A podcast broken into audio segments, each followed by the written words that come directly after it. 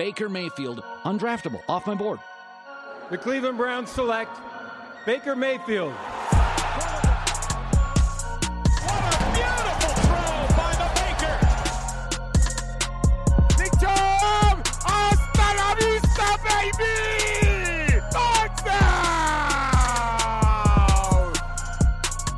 Welcome into the OBR Film Breakdown. I'm your host, Jake Burns, coming at you on now is your Tuesday morning, uh, Tuesday afternoon, Tuesday commute, Tuesday drive home, whatever that is for you.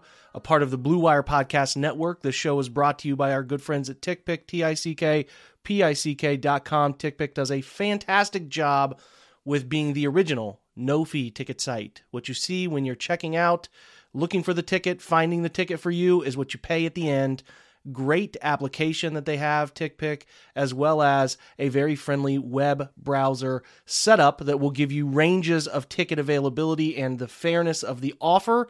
And tickets will come to you within hours after purchase. They'll arrive in your inbox. You can add them to your mobile wallet.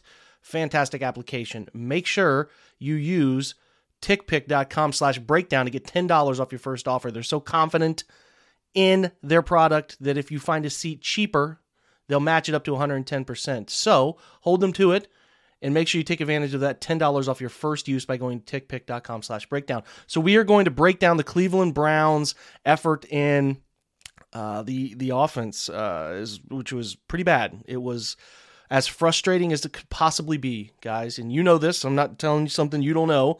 They uh, we'll just hit you with the data real quick. 14 first downs for the entire game. 4 of 13 on third down, continuing their trend of being a bottom three team on third downs in the NFL.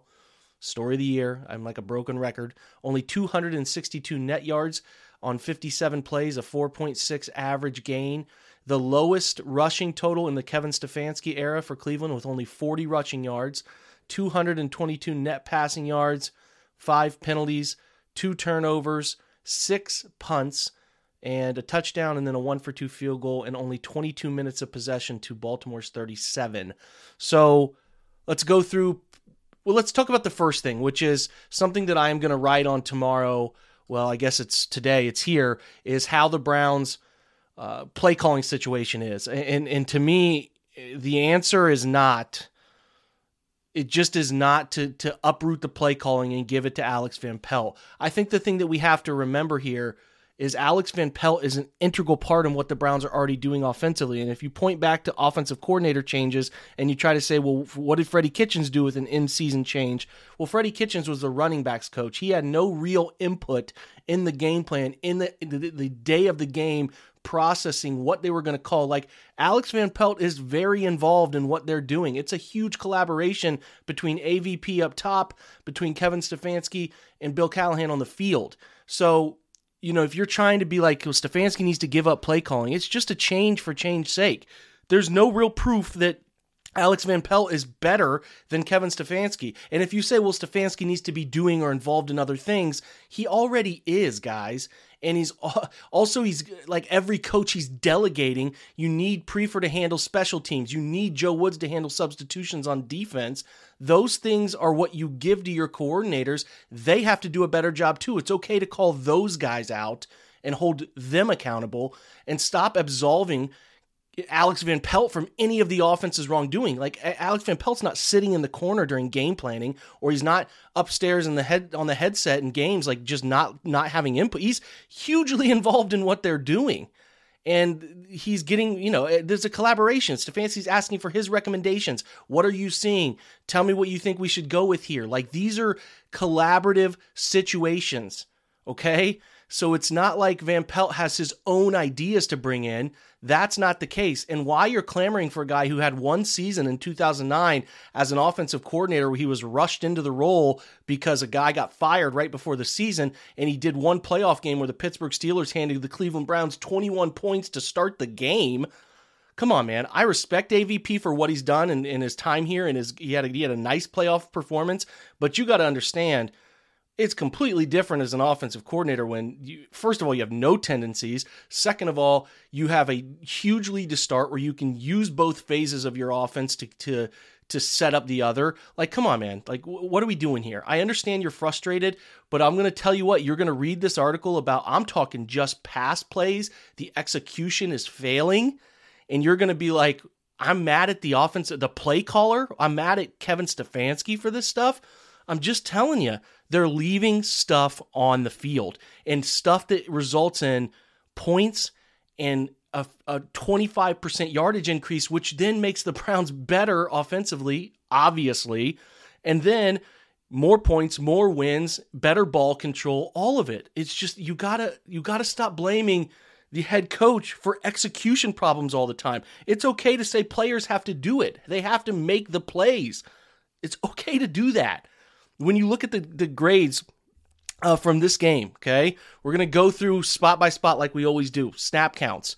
Uh, we'll start actually with the raw data. The Browns ran 11 personnel 18 times, which is pretty low, but was expected because Ja'Marcus Bradley was their third receiver. They ran 27, sorry, 26 snaps of 12 personnel, season high by far, and largely because 13 personnel, which they ran 13 times, was out the window when Harrison Bryant went out of the game, as he did.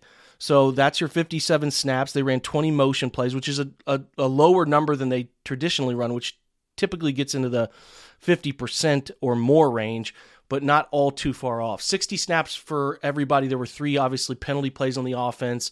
So 60 snaps for the offensive line. Baker Mayfield uh, also gets 60, but then Jarvis Landry plays 56. Hooper plays 54. Blake Hance comes in for 50. That means 10 snaps for Jack Conklin. Harrison Bryant only plays 16. David Njoku plays 43. Donovan Peoples Jones 45 and that's kind of your big group of players. The running back splits were 30 to 23 in favor of Nick Chubb. Both guys graded out poorly. I do think they missed opportunities in the run game that were not only because of Baltimore dictating certain things, but I thought the running backs did not run very efficiently. Ja'Marcus Bradley gets 21 snaps, and D'Ernest Johnson received six snaps. Michael Dunn got three as an eligible uh, man over and JoJo Natson got two, and then Demetric Felton had one snap, which we all know what that resulted in. On the day, Baker Mayfield goes 18 of 37 for a 48.6 completion percentage, 247 yards, one touchdown, a 48.4 passing grade, and that feels pretty right to me. A 26.9 fumble grade, which is quite obvious why. When he was kept clean, that was his best metric of the day. 63.2 when he wasn't blitzed and a 55.9 when kept clean. He was ha- completed half of his throws. 13 of 26 when not under pressure. 169 yards a touchdown when under pressure. 14 total dropbacks under pressure. Uh, 5 of 11 for 78 yards a turnover worthy play in both phases. So he had one big time throw on that deep over off play action which was a beautiful ball to Jarvis Landry and then he had two turnover worthy plays the fumble and then the uh, interception that sailed way over Hooper's head and landed in the Ravens defensive back's hands, and he dropped it. So those are your metrics for quarterback play. On play action in this game, he was a 69.9, a 71.0 play action grade. So that's by far his best. No play action, pretty ugly. 36, uh, 39.6, 13 of 29, 148 yards and a touchdown. So um, 44 completion percentage, never going to be good enough and uh, graded poorly in screen game, as you know why. They ran two screens on the day. Thought they could have run more, but again, Baltimore was playing a ton of man, and man is the perfect way to combat screen game uh, a lot of times. And they had one screen set up for a huge chunk of yards. Non screen throws 17 of 36, a 55.4. 0.4 grade. As far as downfield throws, he had eight attempts of 20 plus yards. So I think we got to stop saying they're not trying to throw it downfield. Eight attempts four of eight in this game. That's actually his highest graded throw section uh, on the on the game. He's four of eight for 135 yards. His worst was the medium throws. He was one of four. Those are throws 10 to 19 for 16 yards. One of four again, 16 yards. Short throws 11 of 18 for 97 yards. So I thought Baker Mayfield was right about adequate. Uh, not bad enough to cost them the game, but not good enough to help them overcome all of the obvious issues that we saw. Run game wise, Kareem Hunt, seven carries, 20 yards. Nick Chubb, eight carries, 16 yards. Neither of them uh, yards per attempt that they will ever be proud of. They had a 56.0 run grade for Kareem and a 45.5 for Nick. I'd venture to say that's his worst run grade in his time in the NFL. 21 yards after contact for Kareem, 14 for Nick. Zero 10 yard carries in this game. Kareem and Kareem had three zone runs, four gap runs. Nick had the same. They were both um, well, sorry, I take that back. Kareem had three and three. Nick had four and four, and there were only there was only one missed tackle force between the two of them. So, not very good. Nick was solid in pass protection. He had four four pass block snaps that he, he graded well in, and then the receiving part of the game too. As we look at the receivers, Nick caught a two of his four targets for 23 yards for a um, so 59.2 receiving grade. So the best grade from the receiving aspect was Harrison Bryant, the tight end. He caught three of three targets for 50 yards, an 85.5 grade. Jarvis Landry, a six of nine catch to target ratio, 111 yards, by far his most productive game of the year. And David Njoku had a 75.3 where he got three of his five targets for 35 and a touchdown. Ja'Marcus Bradley caught two of two for 18 yards. And then Austin Hooper caught 0 of 3 with, um, again, struggling to catch contested throws. I, I know people want to put a drop on him, and I get that, but Pro Football Focus kind of grades it as a pass breakup, not a not a clean drop. So they didn't give him one. They gave Donovan Peoples Jones one on that opening series. He caught two of five on the day for just 10 yards, a 47.6 grade. And like I said, that drop uh, as well. Demetric Felton 0 for 1 with a drop. Uh, obviously, a pretty bad grade. Your wide guys in this game 16 wide snaps for Jar- Jarvis Landry, 17 wide snaps for Ja'Marcus Bradley, Donovan Peoples Jones 31. Slot snaps 24 for Jarvis Landry, 17 for uh, sorry, 24 for Jarvis Landry, 16 for Austin Hooper as they flexed him out quite a bit. The Austin Hooper conundrum continues where I just it's just been a problem. He doesn't make contested plays and it's it's it's a lot of money for a guy that has to be like we talk about the quarterback needs schemed up things. Hooper needs schemed up things too. As far as the offensive line, the pass blocking grades were pretty solid. So, uh, 43 pass blocking reps for the main four Blake Hance got 36. He was the one who struggled. He gave up three pressures uh, on the on the game, 10 total for the team. Two others came from Wyatt Teller, and then Jedrick Wills gave up four. So Jed Wills had a 64 pass block grade, Wyatt Teller 64.8, and then Blake Hance at 25.4, while J.C. Tretter and Joel Bitonio were pretty solid. In the true pass sets, which are the hardest of the hard pass sets, where you have no run predictability, or sorry, play action, run action, anything like that, Jed Wills a 32.6 and Blake Hance a 51.0. So again, all five not playing their best game. And I'm just telling you, the Browns, as, as I wrote today, the offensive line has to play nearly flawless football for this team to go anywhere right now because that's how much the pressure is mounting and it wasn't flawless football from them. Pretty good, good enough to win, but not flawless. And they're they're I'm sure Bill Callahan is preaching that they have to be flawless in this in this uh, last six games of the year. So pretty even split of run uh, between gap and zone. Pretty much uh, eight and seven is the number that I see here, with a little wiggle room in between your best zone snap blockers 77.9 for Jed, 77.2 for David Njoku. On the run blocking side, that is, uh, sorry, on gap side, the best were Joel Bitonio, Blake Hance, and Wyatt Teller, which is not surprising with the grades in the 60s and one in the 70s. So, not good collectively. Okay, fine, but they were out physicaled, in my opinion, by the Ravens who I was a little surprised to see that considering how uh, how big this game was. I was a little disappointed. I thought they were okay, but again, the offensive line has to be dominant dominant for them to win and the running backs didn't help either. But I've made my stance clear through writing and I'm going to write up this stuff tomorrow with Kevin Stefanski and and and the, the I guess the narrative that is out there about him and this offense struggling that he's getting so much blame for the situation, and I just don't think it's fair. So keep your eye out for that. So for now, we're going to get over to what I think was a really cool session with NFL Network's Marc Sessler on our Monday Twitch Rewind. So I wanted to share that with you. So keep your eye out again for more offensive insights uh, at the OBR write up and in the ATI, so on and so forth. I'll be in there. Check it out there now. Stephen Thomas hosts. I join late. Marc Sessler, NFL Network, right now. We're driven by the search for better. But when it comes to hiring, the best way to search for a candidate isn't to search at all. Don't search match with Indeed.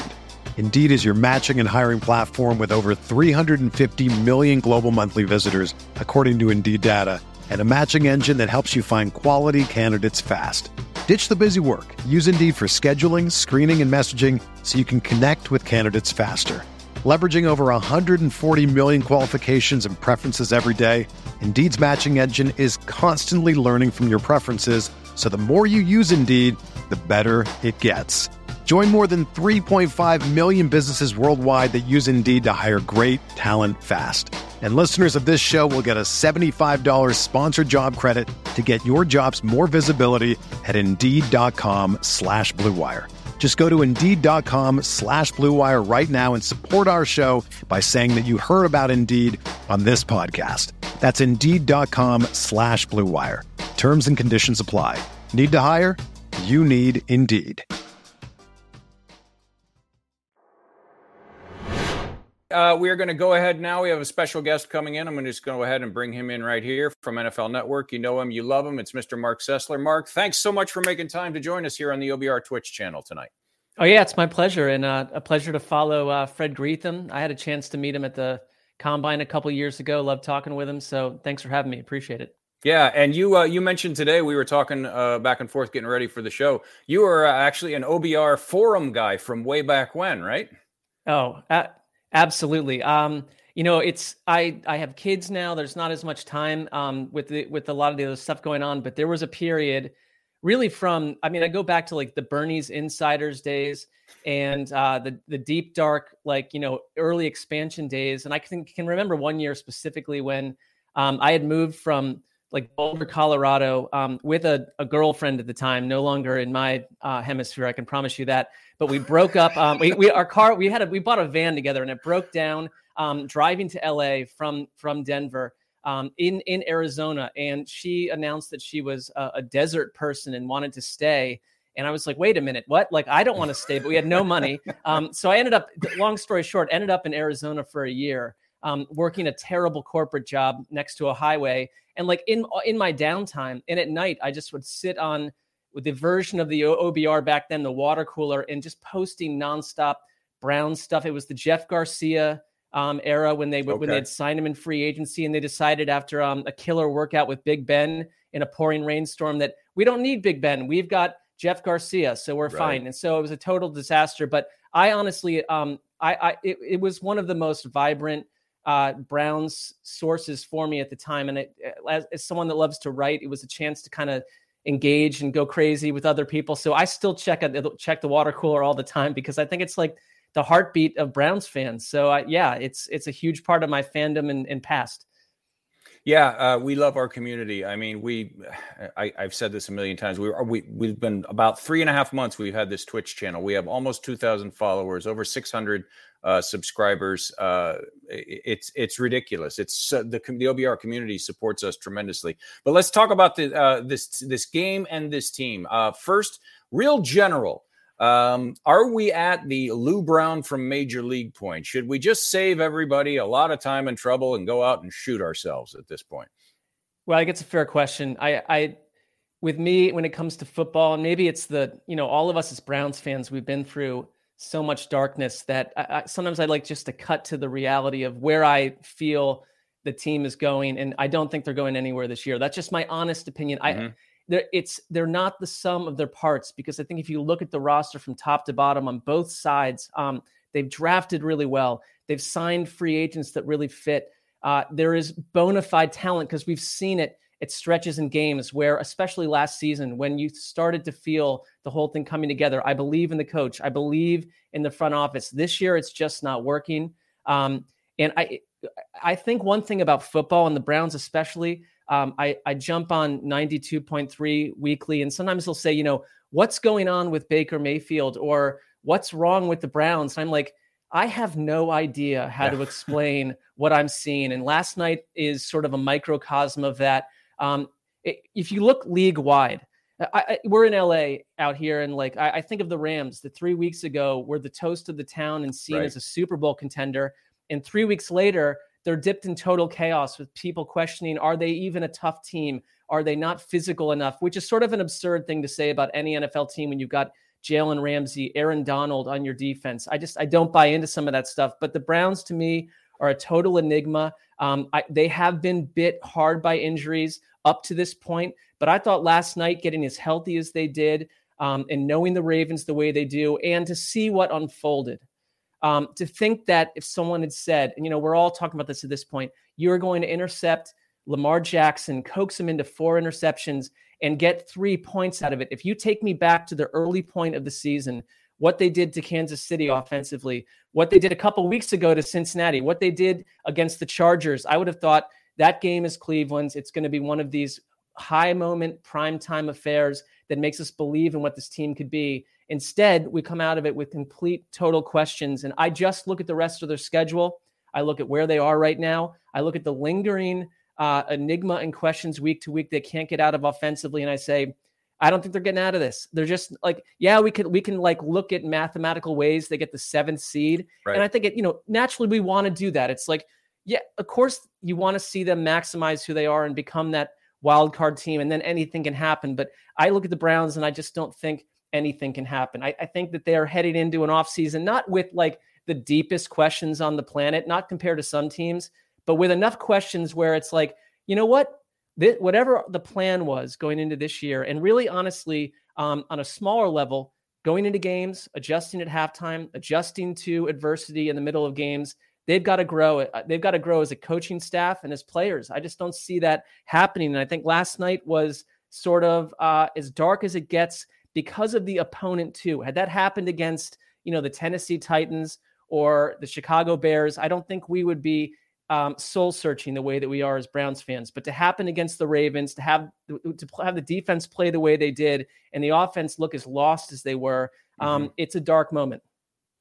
Yeah, absolutely. And I think uh, it's nice to get a perspective that's not, you know, Cleveland centric, not here. You're, you know, a national uh, guy, even though you are a Browns fan, that's basically saying the same thing that we as analysts and fans have been saying for at least a month, uh, if not longer. Yes, we know what the questions are. And no, none of us have a freaking clue. I, I mean, you no. cannot explain it because I said like three weeks ago, and I think it's the same thing. What's wrong with the offense? Everything and nothing because it's not like it's, one thing all the time. They they seem to take turns. You know, one week the the the uh, the uh, receiving corps can't catch a ball against the Steelers, cost them a game. The next week, Baker has a terrible, terrible game against the against the Lions, but you know they end up winning that game.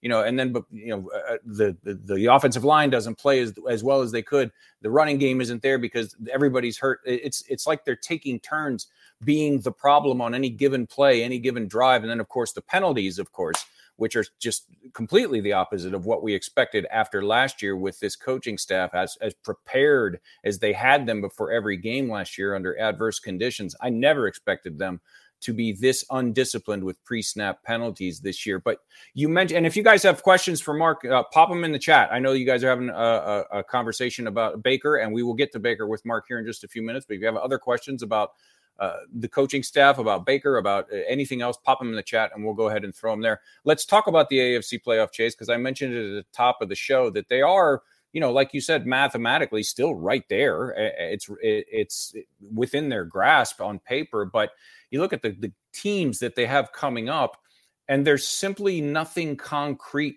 evidence wise to point to to say this is why I believe they can win four out of those last five there's just nothing there. So even though, so if I'm hearing you right, and correct me if I'm wrong, even though all of the AFC West teams who they are battling with uh, play each other and will probably beat each other up, and I think a couple of them get the Colts as well. Uh, the opportunity is going to be going to be there. It just it's hard to believe that they're going to reel off four wins minimum to get into the playoffs at this point, right? Yeah, I mean it starts with you know going in and dealing with Baltimore again, and you're not going to get the huge defensive advantage that you got in this last game. I mean, after that, the Raiders and the Raiders are, you know, I think Raiders fans are looking at, at the Browns and saying, we understand your your woes because they've been real up and down. They've gone through, they went through a bad losing streak where they look completely lost at sea. And then you get the win over the Cowboys, which was certainly, you know, helped by the refs to some degree. The Packers, the Steelers, the Bengals. Um, I look at all those teams and I'd say the Steelers are the one team that I think the Cleveland should go beat um, just because like the the Steelers to me look totally broken against the Bengals yesterday to the right. point where I think Big Ben um, sent them down the river, sayonara. But at the same time, Pittsburgh completely took care of their business against Cleveland, and Cleveland against in their own division, you know, has just shown a lack of ability to do that. I mean, the Bengals game if you really look at what happened there, I mean, it, at the end of the first quarter, I thought Burrow might be ready to throw for about 500 yards in that game. Right. And you know, the turnovers were turnovers are, are massive. That's a game where Cleveland's turnovers turned into um, an outpouring of points, and it put them in a great position. And the offense was functional, but we just don't trust the Browns to do that on a week to week basis. I hate the idea of dealing with the Packers on Christmas Day. I don't need that on Christmas Day. That's not what we're asking for at this point. But I mean, all of these a month ago looked like winnable um, contests. I just Absolutely. don't see it right now. I, I I don't see them as a team that when I look at the Colts, who you know coming out of September, early October, the Colts felt messy to me. You looked at them; they weren't special. They didn't have a player that really looked at, said, you know, this is an X factor that teams need to plan for. Well, now Michael Pittman has turned into a true number one. Jonathan Taylor is an MVP candidate. Wentz is playing better than expected, and they're really well coached and they're well put together and they're balanced. It's like they're not an easy out at this point. Cleveland doesn't have a chance to play them the way they did last year. So they just aren't in control. I, I just think that they they're going to need to go on a hot streak and, and and and hope for a ton of success in terms of like how other results want, want line up. But uh, to me, I kind of think like that's great, but it doesn't really explain where the Browns are. It's like that can all happen, but these lingering questions, and it starts at quarterback, it starts at the wide receiver position. Um, they've lost their identity in a number of these games, and that leads me to you know Kevin Stefanski. I think Browns fans would embrace the Kevin Stefanski experience overall. I mean, I, I thought last year it was like, wow, for the first time in decades, they have an in-game play caller um, who is creative ingenious. Um, you can trust. You don't have to sit around on Wednesday and Thursday wondering if any of them are doing anything to to prepare for the week ahead, and they are. I mean, this year it's you know this happens to the NFL. It's Sean McVay is getting those questions. It's like it doesn't matter who you are. It's it's a it's a rough, long experience to be a coach for a number of seasons, and they're dealing with that right now. But uh, the Browns, to me, it's like I, I, see them as a seven or eight win team right now. I, a month ago, I would have said ten or eleven. I just I don't feel that way. Yeah, and and the thing with Kevin Stefanski and his play calling, because that's been a very uh, a big talking point, because uh, everybody's just we're all searching for answers, and I know you are too as a fan. You know, when you take off your analyst hat and turn off the camera and turn into a Browns fan, I know you're sitting there like the rest of us, going, I, I cannot figure this team out, and it's so frustrating. Um, but I do find there's a dichotomy out there. It's it's interesting to me that people, and I'm just going to lay this out, they blame Baker Mayfield for, and I'm quoting, missing wide open guys running naked on plays. Okay. Then five minutes later, the exact same guy will come on and say, Kevin Stefanski needs to give up play calling. Well, if he's calling plays where guys are running naked and wide open, why would you? Ch- it's it's about execution at that point, right? It can't be both. So I'm not asking you to say which one you think is the bigger issue at this point because I don't think any of us knows. But I, do you think there's people that want Kevin Stefanski gone? And I know that seems ridiculous. Uh, you don't pull the plug on on on, this staff at this point, right? Absolutely not.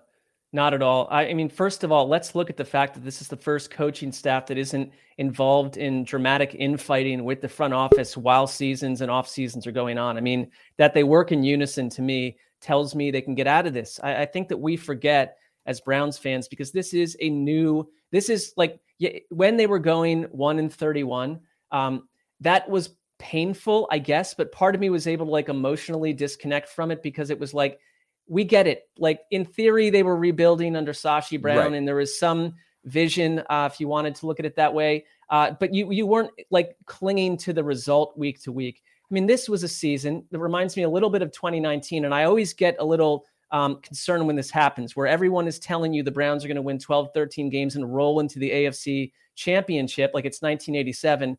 Um, that alarm bells go off for me psychologically when I hear that, but it's just not that easy. And I like, they, I, I would never ever look at Kevin Stefanski and say, we're going to go find a better coach right now uh, than him. And he's the problem. The idea of taking play calling away from him, I just dismiss it entirely. I like Alex Van Pelt is, I, he's done a nice job with what they've given him to do. And, and he came in uh, during the playoffs last year and, and, against the Steelers and handled his duties well. But like Kevin Stefanski was hired for this. And if you if you strip him of that, you move into the Matt Nagy world where suddenly your head coach's primary skill set um, is no longer being used and no longer seen as an asset, but the problem. That that's just what happens in these seasons. We search for scapegoats. And it, it's like, let's look at the coach and eh, it, the coach and the quarterback, they get paid what they get paid and they're doing what they're doing because they can absorb that criticism, drown it out, and move on week to week. There's no way that anyone has any proof that giving play calling to someone else on the staff is going to solve these issues that are not just Kevin Stefanski's play by play dial up, but systemic throughout the entire offense. Now, he he's part of the problem in terms of like why is this offense so week to week inconsistent. Um, you have no idea what you're going to get. Why is it so different than a year ago? I mean that these are these unsolvable problems that they're paid to solve and we're we're sitting around questioning verbally. Um, at the same time like the idea of blaming baker mayfield even for a game last night i mean baker mayfield had he had he put up the numbers that lamar jackson had put up uh, I mean, you know, talking heads would be going absolutely nuts and burning their hair on fire because Baker Mayfield throwing four picks in a game would be the end of America. I mean, for many sports fans, right? But with Lamar Jackson, the difference is it doesn't really matter. And it's not that he is Teflon and that it rolls off a duck's back. It's just that, yeah, you know what? He's going to make those mistakes, but you trust Lamar Jackson to then go do something really special. And he does do that. And, and Baker Mayfield necessarily doesn't provide those special plays. So I get the it, the quarterback's always going to catch the heat. And sure. Baker Mayfield has been really inconsistent. There are health issues going on. I think that he is um, maybe typically not a guy that should be viewed as a first overall draft pick in terms of the special talents he brings. That said, for the Browns, I mean, he's their best option right now. And I, I also dismiss the idea of going to Case Keenum, which will be, um, I think, unmasked is a bad idea about a week or two in. Yeah, uh, and, and, since we're going to move on to Baker here, I'm going to bring in the OBR's resident uh, uh, film breakdown expert. You know, Jake. Uh, uh, Jake Burns hey, Jake. is here. Um, everybody's got questions. Everybody, you know, obviously, and like you said, and like we've said a million times, the quarterback is the glory position. So last year, when things were going great, Baker Mayfield was the key, got the key to the city. I mean, he could have. Uh, he didn't have to pay for anything if he didn't want to. And this year, for about you know half the fan base, he is basically the devil. Um, so, what are the options? Because this is the discussion that we're going to have moving forward, if we haven't started already, for this upcoming season. As far as I know, the draft class at this point is not putting out anybody that you think you can grab and, and plug in. Uh, as far as the, and this is where, uh, Marc, I want to uh, uh, lean on you here because you have all the national contacts here. Obviously, everybody's throwing around Aaron Rodgers last year in Green Bay. Where is he going to be? Uh, Russell Wilson wants out of Seattle. Where is he going to be? Deshaun Watson is a complete wild card. Then you got guys like Marcus Mariota, Jimmy Garoppolo. Might, his time might be up in San Francisco because they re- supposedly really like Trey Lance. There's all these options out there. Uh, personally, I think six is going to be under center week one next year. Uh, wh- what do you think? What what are the options? What are realistic and what are pie in the sky as far as quarterback this coming off season for the Cleveland Browns? I would, I, I totally think he's going to be their quarterback next season. I, I, I just do. Um, I mean, when we talk about someone like Deshaun Watson, like, and just let's strip away all the all the legal issues hanging over him and the and the idea that the Cleveland Browns or another team would even want to bring him in right. and, and, and absorb all that he has a trade clause where he can he basically has to okay where he's going to go. Um, Cleveland is not one of those teams. It's they've never been mentioned, and you know Browns fans know that because they are, live in Ohio and not in South Beach, a lot of athletes don't want to go to Ohio, and so Deshaun Watson is not an option. Aaron Rodgers, I would be stunned if he is on the Packers next season. I think beyond all the summer stuff, um, what's happened this year has kind of like if you want to look between all the all the business that's going on with Rodgers over the last month or two. That front office um, has tired of him. That that's just you know there's little whispers about that. that I think that's just clear, and I think that divorce is happening now. Where he goes, I would put Denver as the clear front overall front runner there um, for location, for the fact that they're kind of built for a quarterback to come in. They just re-signed Courtland Sutton, Timothy Patrick. I mean, there's and I think that Vic Fangio probably out the door to get a coach in there that can work with Rodgers. That's that'd be my front runner there. Russell Wilson, um, I see I see a breakup there as well, and it's not just the stuff that happened last year. I just think that that journey is ending. I don't think Cleveland is a target for any of those guys at all. Um, the rest of the free agent crop is totally wanting. Um, as you said, the draft class doesn't have three or four guys that people are salivating over. Cleveland is sticking with Baker Mayfield, barring something really surprising, in my opinion. Yeah, and, and Jake, uh, I'll bring you in real quick here uh, to Marc's point. Even if you know, let, let's say hypothetically that those guys were options, and let's throw a, you know a Marcus Mariota or Jimmy Garoppolo in there, which personally I think are lateral moves at best, but I've heard their names thrown around. We'll, we'll even throw Matt Ryan in there. Of those, uh, who do you think schematically is the be- would be the best fit for Kevin Stefanski the way he likes to run his offense? Well, uh, a lot of guys there I think are fine. I mean, Russell Wilson's done a lot of this stuff in play action. He's been he's been a guy who's been comfortable turning his back to defenses in the league. Uh, can operate out of gun and can, can create a little bit. Uh, Matt Ryan has been in an offense that is you know Shanahan based in his career. He's with Arthur Smith, who does a lot of it this year. There, that that's that's a comfortable fit. Um, as far as others like you know I, mean aaron rodgers is with LaFleur and it's a similar structure. It's not they've adapted it and done more things that that aaron they it's been a true mold uh, between what aaron likes and what what you know the, the quarterback collective stuff that has come from uh, the coaching tree with with LaFleur. But yeah i mean like the, almost all these guys could do it uh, it's just a matter of the varying levels of how well they can do it. Even Mariota comes from that structure, and, and Garoppolo comes from that structure at points in his career. So, and this stuff is not foreign to any any of the guys that we're looking at here. I mean, as far as realistic guys, I don't. I just I have a hard time envisioning Russell Wilson will want to come to Cleveland. Aaron Rodgers will want to come to Cleveland, and and and and even Deshaun Watson has to waive a no trade clause to come to Cleveland. And, and, I think before the year, we had a little bit of an inflated conversation about these things because we thought the Browns were a little more appealing than what they are. But when you look at where guys go, I mean, Tom Brady's the most recent veteran to go elsewhere. Look at the wide receiver stuff that drew him in. Look at the look at the wide receiver talent in Tampa that he said, "Hmm, I want to go play there." I, I, don't think that's here right now. The Browns could overhaul it. They could go get a, they could go get a guy in free agency. They could go out and draft a stud, and it's a different perspective after 2022. But I think you guys have pretty much hit the nail on the head here, especially Marc. You know, like I and I've been saying it for a month now. I, I mean, I've I've been very vocal, whether through my podcast or on social, about what I think Baker Mayfield is.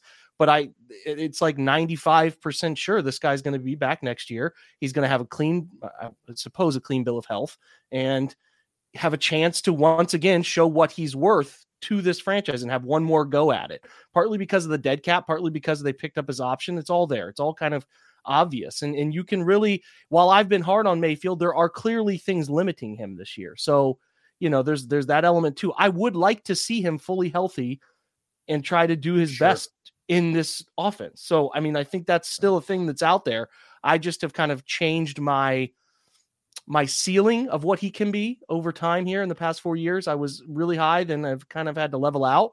But you know, to, to, the root of your question, Steve, I definitely think he's uh, this offense is one that can fit multiple people, and um, I'm also not. I don't think the sky is falling if they run it back with Mayfield in 2022. There is just like this year where everybody was super high on all of this stuff, like Marc alluded to a minute ago there were people that were saying, "Well, hey, what what what if it happens this way, right? Defenses are better, they start to figure him out. There's a little bit of that regression that could happen. There's also a world where we're all down on him and he comes out and has a pretty good year next year because what do we know about Baker Mayfield, guys? He's a streaky quarterback. He's a streaky quarterback throughout his career. So it, it's just it's I, I put it this way i want to see him get another year. I wouldn't blame them. If russell wilson started to hint publicly hey man i would come to cleveland if they got really antsy and did that i would totally understand it. But as far as what i think is the most realistic thing and what we should all be mentally preparing for they're going to overhaul the wide receiver position. They're going to do some different tweaks to other uh, offensive positions. Maybe you know sort of go out and sign a swing tackle chris hubbard like player and run it back and say, hey, we've improved separators in the wide receiver room. We're going to continue you with your tight ends that you think we think you like, and we're going to run this thing back one more time. And if it fall the bottom falls out from us midseason, maybe that's why you go out and sign a backup guy like a Trubisky or somebody of that mold, a Mariota or whoever, to give him real competition. To say, okay, man, you got to raise your play, but we're also not saying we want to just replace you. We want to see what it looks like. So I think that all signs point to that. And a long-winded, moronic answer. I think that that's where it's going. And I, I definitely, I definitely think we have to keep in check this stuff about other quarterbacks. I just, it's hard. Right. Not, I wouldn't be mouth agape shocked if they were able to figure something out like that, but I would be pretty surprised, guys. And Marc, I know you. That leads me to my next question. Marc, I know you have to go uh, at the top of the hour here because you have other um, uh, commitments, and we appreciate you coming here. But it leads to my question: If quarterbacks are not realistic upgrading that position or or you know some drastic move there then obviously the next thing is and we've all been talking about this they have to improve the weaponry. They have to get guys who can separate. They have to get guys who are have YAC ability after the catch so that everything is not an 8 yard hitch that's brought down at eight yards. So, a question here from Scotty Logjobs. Thank you for being here uh, in the chat. Are there any decent wide receivers hitting the free agent market next year? Marc, I'll go to you. We know this uh, this front office doesn't want to spend a ton, so I would not expect a Allen Robinson twenty million dollar a year type guy. I mean, wouldn't put it rule it out, but you know, unless they figure out a way to bring Davante Adams with Aaron Rodgers or some kind of crazy deal they put together. Who do you see hitting the market that could be a realistic option for Andrew Berry to target this offseason? Well, I mean, it's it's an okay market. Um, you could look at someone like a uh, Mike Williams, um, Michael Gallup, Chris Godwin's a free agent, but these guys, I mean, Chris Godwin's going to be expensive. So right. I, I I think this team, I think the front office has kind of showed us that they're a build through the draft in a lot of ways, and um, it's meant to be a pretty good wide receiver class. I, I think that it's. I'd be surprised if they go make a splash play at wideout after you know spending two years of people saying we've got to get out from under the OBJ contract and the Jarvis Landry contract. We're just going to absorb another plug and play guy that's going to come in and has to fit with Baker Mayfield. Um, it's possible. It's just that I, I I always tend to think that over the years, maybe just because I've been stung as a Browns fan by this, but I've just seen it around the league too, that signing that big wideout um, in free agency, it, it feels like a about a two 250 batting average on that stuff where it works. Um, you know, Diggs in Buffalo, where that was a trade, probably one of the best trades ever because the Vikings go and flip that and get Justin Jefferson. Everyone is happy. Um, that trade's worked for Buffalo. It's one of the few times where you could point to that saying, um, that's been perfect because let's look at Allen Robinson in Chicago. What a nightmare mm-hmm. um, of a career path for him there. Um, is Cleveland going to be where a big blue chip wide receiver is going to want to go? I mean, I don't think that it's the worst thing. It's not saying that you want to, you know, it's a dead it's a dead zone. It's just that this is a run based offense. Um, you know, these players talk, and I think the one thing that came out of this season that's a little dark and negative, um, and it's not Baker Mayfield's fault, and I hate it for him, but that the whole OBJ thing. Uh, and then you know you've got other. It seems like we've got a we're a, like a t-ball team where you've got every parent annoyed with how their child's being utilized.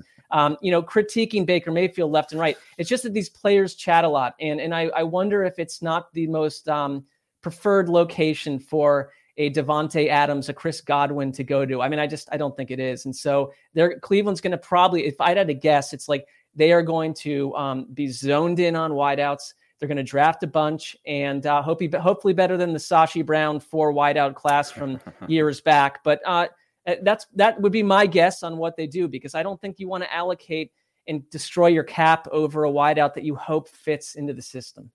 Yeah, if you force me to guess at this moment, and there's a long way to go between between now and the off season, I would think probably a mid level or lower level free agent type guy, so that they're not forced into drafting people because that's how you you reach for picks and then the draft gets screwed up. So they'll bring somebody in so they have something in place in case the value doesn't uh, hit them. But yeah, I would be surprised. I would love it if they went out and got a Godwin or something like that. I'm going to be rooting for it, but I I'm with you. I think uh, it, it's probably unrealistic to expect. I know you have to go. Uh, people know they can see you on NFL Network, uh, but what do you have coming up? Anything special coming up? People should be looking out for. Where can they find you on social? Go ahead and pimp away before you get out of here, Marc. Well, special would be um, putting it somewhere it doesn't belong. But I mean, we do a we do a weekly show on NFL Network. Um, that I think airs at like 4 a.m. Uh, uh, on the western in the western time zone. So if you're living out here, you're screwed. But if you're uh, where you are, it's on 7 a.m. on Saturdays.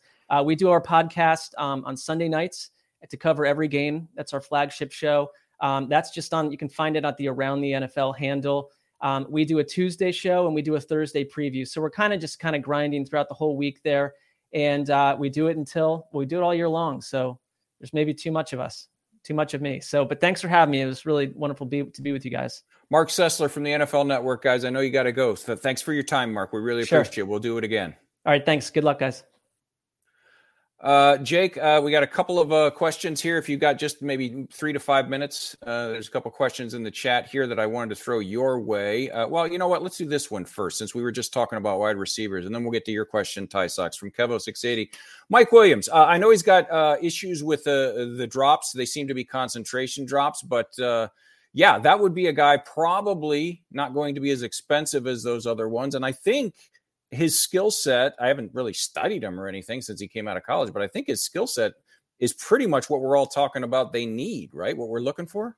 Yeah, I would be I would be more than content signing him if the price was right. Um generally afraid of signing wide receivers in free agency just with the with the return is not always right. what you hope for. Uh I just there's so many examples, but he is fun. He can gallop down the field. He's a big body dude, and um, and I think that Mayfield will target him on the outside. You got to remember where does Baker like to throw, and where is he most accurate along the sidelines? That's just where he is as a quarterback, and Mike Williams can play along the sideline. So I would be more than fine with with uh, with going out and getting him for sure. Yeah, I mean, but again, like it has to be a reasonable ticket. It can't sure. be a preposterous and I, I don't I trust them not to do that sort of thing, you know. Yeah, I mean, I don't think anybody can point to you know this front office and say that they'll get held over a barrel because they have to get their guy or anything like that. So they'll have a price on everybody in free agency, and they won't go above it. And you know, usually that works. Uh, it's been working for them, but sometimes it doesn't. And I want to throw this one up here. Uh, oh, oh, wrong one. Sorry, the chat keeps moving, so I keep missing it here from Ty Sox 15. Another one of our regulars. Thank you for being here. Uh, I think uh, you, this question is pointing to the offseason, and correct me in the chat if I'm wrong. I think what you're saying is what you're asking is if the patella tendon drags into you know, this summer, I don't know what the timetable is for a return like that. But if we start getting to a place where he may or may not be ready for the start of the season, is right tackle now something we need to be looking at in both free agency and the draft? Well, I don't know what his out is, Steve. I haven't looked to see what the contract looks like dead cap wise. Um, if they do have one, they they could go that route. Uh, I I don't know. I mean, as a Patel, like, is it career threatening? Like, what does the timetable for return even look like on that? Is it a full year? Is it I haven't even looked. There? I, I, I don't. I don't even know. Somebody, I'm sure in the comments will know, but they will have to address it. I would expect them to address it with a player or like with going out and signing somebody like Chris Hubbard and like Kendall Lamm, that you have more tackle depth Mm-hmm. I think that's something we've overlooked. I think Blake Hance has tried so hard and mm-hmm. he's been a fighter, but not having Hubbard and Kendall Lamm has put a far bigger strain on this offense than people want to talk about. And um, they they should be on the prowl for players like that. And I don't know if they will find them, but uh, those guys are clearly imperative because – you know what we're seeing here is the, the, that they have some capable interior backups. I think Nick Harris is a is a capable interior guy. Michael Dunn, I consider to be a capable interior guy, and obviously, I think Blake Hance has a position somewhere. You know, I, I don't know that he's a right tackle, but he has a position somewhere. So. Um, I would try my best to figure that out. I don't know that Conklin's cuttable yet, so they're probably going to have to ride it out, Steve. But mm-hmm. uh, I would, and then some people are kind of mentioning a nine million dead cap number. That's a really tough number to swallow uh, for them next year when they're up against the cap because I think they're going to really make a push. So yeah, somebody like that. You know, you would hope James Hudson can get better. Mm-hmm. Um, it doesn't appear he was uh, anywhere near even our low expectations you know? Like i i don't right. I don't i don't even think he lived up to to what we thought his baseline could be or hoped it could be. So yeah i do expect them to be aggressive in that lower lower middle tier of offensive tackle which again is it's not an easy place to go try to find people because teams want more offensive tackles than, than are out there. Trust me, guys. So, uh, but I but I do think they should try to get. And Greg Senat, I know he was hurt, uh, is hurt. I hope he can come back healthy. I thought he had uh, some nice preseason time. Alex Taylor, another guy who I was interested in in the mm-hmm. preseason, mm-hmm. thought he played well. So hopefully those guys can maybe come back and develop a little bit too, Steve. Well, let me throw one last wrinkle before we get out of here, and it's just something that popped into my head earlier this afternoon as I was uh, out uh, with my wife, and of course, trying to think about football because that's what you do in a in, in a successful marriage, and I work very hard at it.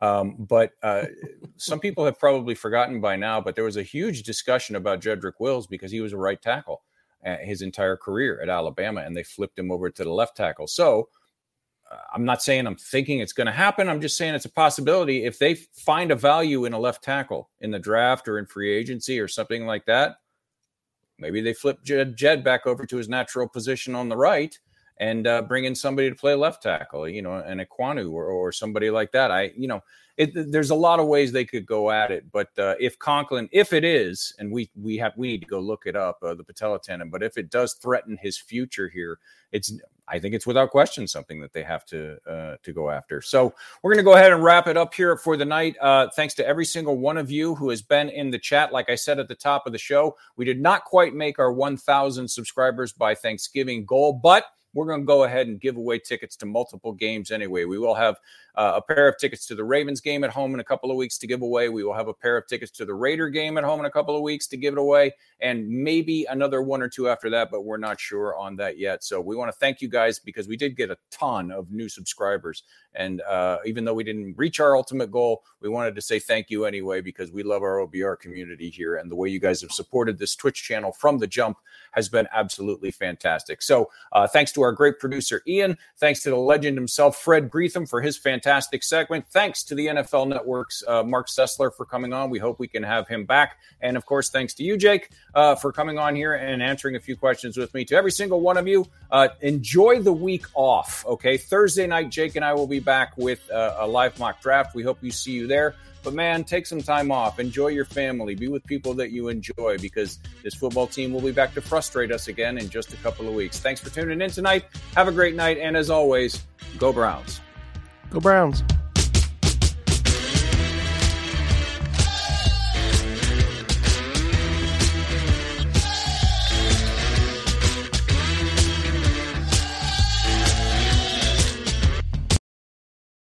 Everyone is talking about magnesium. It's all you hear about. But why? What do we know about magnesium?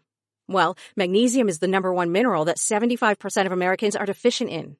If you are a woman over 35, magnesium will help you rediscover balance, energy, and vitality. Magnesium supports more than 300 enzymatic reactions in your body, including those involved in hormonal balance.